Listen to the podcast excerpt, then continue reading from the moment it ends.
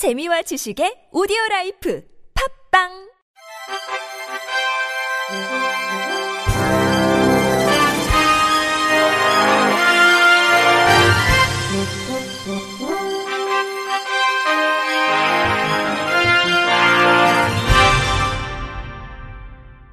청취자 여러분 안녕하십니까? 8월 5일 수요일 KBIC 뉴스입니다.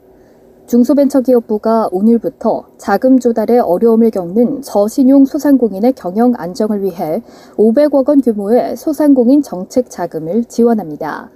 지원 대상은 장애인 기업, 청년 소상공인, 청년 고용 소상공인, 여성 기업 등입니다. 다만 코로나19 피해 소상공인 중 1, 2차 금융 지원 프로그램 수혜자는 지원에서 제외됩니다. 융자 조건은 고정금리 2.9%, 대출 기간 5년으로 업체당 최대 1천만 원까지 지원됩니다. 신청 접수는 소상공인 시장진흥공단을 통해 5일부터 예산 소진 시까지 가능합니다. 이번 대출은 수요자의 편의 제고와 코로나19 확산 예방을 위해 현장 접수를 받지 않고 온라인으로 신청 접수를 진행합니다. 중기부 권대수 소상공인 정책관은 이번 지원으로 코로나19 확산으로 가중된 취약 소상공인의 경영 애로가 해소되기를 기대한다고 밝혔습니다. 삼성전자의 갤럭시 S20과 갤럭시 노트 10이 스페인의 비영리 기관 온세재단으로부터 아모빌 인증을 획득했습니다. 인증이란 온세재단과 보편적 접근성 컨설팅 기업 일루니온 테크놀로지가 협업해 만든 접근성 인증 프로그램입니다. 해당 인증은 시각장애인이나 청각장애인이 쉽게 사용할 수 있는 스마트폰이라는 점을 알려주는 역할을 합니다. 인증을 획득한 기기들은 어두운색 배경과 밝은색 텍스트를 적용한 고대비 테마나 화면의 내용을 읽어주는 voice assistant, 돋보기 창, 보청기 지원 등 다양한 접근성 기능을 제공합니다. 삼성전자 스페인 이베리아 법인 알폰소 페르난데스는 스마트폰 최초로 온세재단의 접근성 인증을 받는다는 자부심이 매우 크다며 누구나 쉽게 이용할 수 있도록 제품을 만들고자 열심히 노력한 부분이 결실을 맺은 것 같다고 밝혔습니다. 온세재단의 헤수스 에르난데스는 삼성전자는 많은 사람이 쉽게 접근할 수 있는 기기를 만드는 것이 얼마나 중요한지 잘 알고 있다고 칭찬했습니다.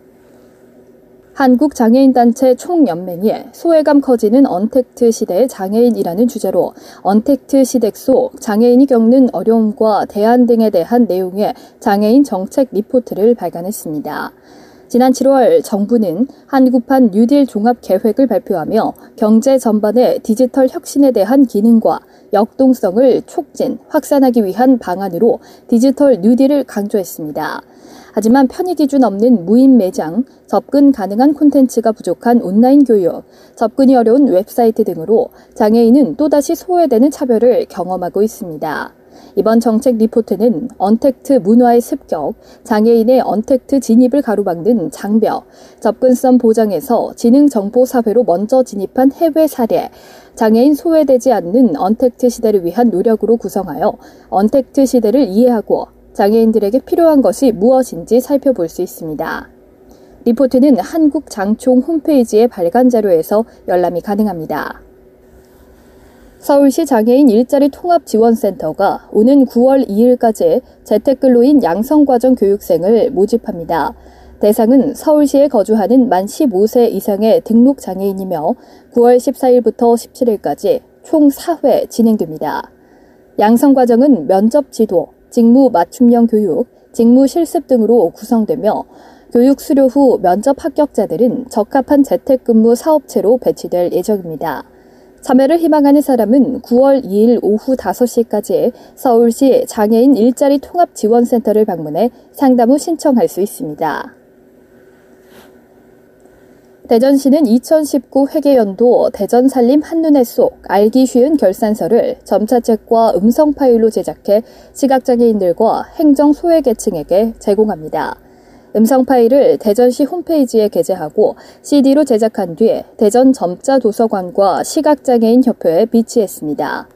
시는 방대한 결산서를 핵심 내용만 요약해 제작하면서 어려운 회계 용어를 쉬운 용어로 설명하고 표와 그래프를 최대한 활용해 시각적으로 보기 쉽게 표현하는 등 시민들이 대전시 살림에 보다 쉽게 접근하도록 했습니다. 특히 시민 개개인의 수요에 부응하는 맞춤형 정보를 제공해 창의성 발휘, 잠재적 고객에게 정보를 제공하는 유용성, 정보 접근성에 중점을 뒀습니다. 대전시 성김은 자치분권 국장은 알기 쉬운 결산 보고서를 통해 대전시 살림살이에 대한 이해도를 높임으로써 시민들이 시정에 더욱 관심을 가질 것이라고 기대를 나타냈습니다. 부산시는 발달장애인 40명을 대상으로 발달장애인 공공도서관 맞춤 취업 지원 사업을 추진합니다. 시는 장애인 고용공단과 부산 발달장애인 훈련센터에서 발달장애인 공공도서관 사무 보조 과정을 운영해 발달장애인 직무 개발과 업무 능력 향상을 한다는 계획입니다. 교육과정은 발달장애인을 위한 기본 직무, 도서관 자료와 목록 조직, 컴퓨터 활용, 국가공인 정보기술 자격 취득 등 직무 맞춤형으로 진행됩니다. 시는 교육 참여자가 2021년 장애인 재정 일자리 사업인 공공도서관 사무보조 분야에 지원하면 우선 선발될 수 있도록 가점을 부여할 방침입니다. 이를 통해 교육 참여자와 자격 취득자가 부산시 내 130개 공공도서관이나 작은 도서관에서 근무할 수 있도록 할 예정입니다. 모집 기간은 오늘부터 이달 20일까지며 교육 기간은 9월 2일부터 12월 18일까지입니다. 한국발달장애인 문화예술협회 아트 위켄이 오늘부터 GKL 사회공헌재단의 사회적 가치 실현 사업의 일환으로 찾아가는 발달장애인 인식 개선 공연을 진행합니다. 아트위켄은 클래식 국악 분야의 팀 팝밴드 두 팀을 운영하고 있으며 지난해 서울시 전문 예술법인으로 지정돼 발달장애 전문 연주자들의 활동을 지원하고 있습니다. 아트위켄 소속 발달장애 음악인들은 5일 충북 충주 주덕고등학교 공연을 시작으로 강원도와 경기도 등 문화 소외 지역 여러 곳과 농업기술센터 등을 방문합니다. 지역 주민과 학생들에게 발달 장애에 대해 설명하고 공연을 통해 장애 인식을 개선한다는 계획입니다. 한편 GKL 사회공헌재단은 생활 문화 시대 실현을 위한 사업으로 찾아가는 문화 예술 활동을 통한 보편적 문화 향유권 증진을 위해 다양한 공모 사업을 진행하고 있습니다. 끝으로 날씨입니다. 내일은 전국이 흐리고 비가 내리겠습니다. 서울과 경기도 그리고 강원도 지역은 밤에 비가 점차 개겠지만 계속해서 많은 양의 비가 내리는 만큼 비 피해 없도록 대비하시기 바랍니다. 내일 아침 최저 기온은 23도에서 27도 사이의 기온을 나타내겠고, 낮 최고 기온은 26도에서 30도 사이의 기온을 나타내겠습니다. 이상으로 8월 5일 수요일 KBIC 뉴스를 마칩니다. 지금까지 제작의 안재영, 진행의 박은혜였습니다. 고맙습니다. KBIC.